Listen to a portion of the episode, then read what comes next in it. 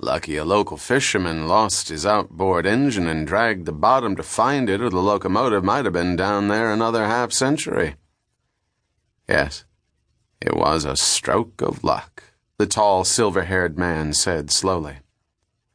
Kaufman stepped over and ran a hand over one of the big drive wheels.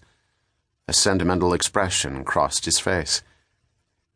My daddy was an engineer with the Union Pacific, he said quietly. He always said the Pacific type locomotive was the finest he ever drove. He used to let me sit in the cab when he brought a train into the yard. The Pacific class was used mostly to haul passenger cars because it was so fast. A team of divers, wearing suits of canvas sandwiched between layers of rubber, stood on a platform as it was raised from beneath the surface of the cold water. They wore the Mark V brass hard hat, large weight belts around their chests, and diving boots with canvas tops, brass toes, and lead soles that weighed 36 pounds. Altogether, the divers wore 150 pounds of equipment. They tugged at their umbilical cords, leading to the surface supplied diving air pump as the platform was raised and swung down to the deck. They were no sooner aboard than another team climbed down ladders and stood on the platform as it descended into the waters of the lake, still icy from the long Montana winter. The tall man watched silently, looking out of place among the barge's crew in their grease stained work clothes and overalls. He wore neatly pressed brown slacks with an expensive cashmere knit sweater under a cashmere jacket. His shoes were highly polished and had amazingly kept their shine on the oil soaked deck amid the rusting cables. He eyed the heavy layers of silt on the steps leading to the cab and turned to Kaufman. Let's get a ladder over here so we can climb into the cab. Kaufman gave an order to a nearby barge crewman, and a ladder soon appeared and was propped against the lip of the cab's floor behind the engineer's seat. The superintendent went up first, followed by the elderly observer. Water dripped in sheets from the roof while dissolved coal merged with the silt flowing through the open door of the firebox onto the metal floor. At first, it looked like the cab was empty.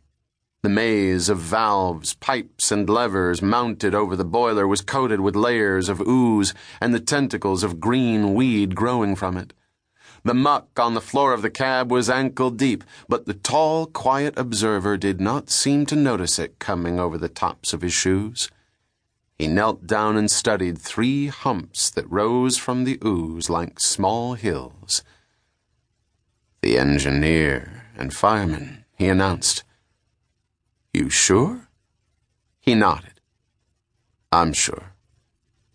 The engineer was Lee Hunt. He had a wife and two children, both grown now to middle age. The fireman was Robert Carr. He was going to be married after the run. Who was the third man? Name was Abner Weed, a tough customer. He forced Hunt and Carr to operate the engine with a gun in their backs. They don't look pretty, Kaufman muttered, repelled by what he saw. I'm surprised they didn't turn into skeletons. There would be nothing left of them if they died in salt water, but the cold fresh water of Flathead Lake preserved them. What you see is the adipose tissue in which fat is stored. It breaks down over time when immersed, giving the body a waxy, soapy look called saponification. We'll have to call the sheriff and get a coroner out here. Will that delay the operation? asked the stranger. Kaufman shook his head. No, it shouldn't slow things down any. As soon as the team of relief divers attach the lift cables, we'll bring up the coal tender. It's important that I see what's in the attached car. You will. Kaufman looked at the man trying in vain to read his thoughts. Better we tackle the tender first to simplify matters. If we concentrate on the car before it has been uncoupled from the tender,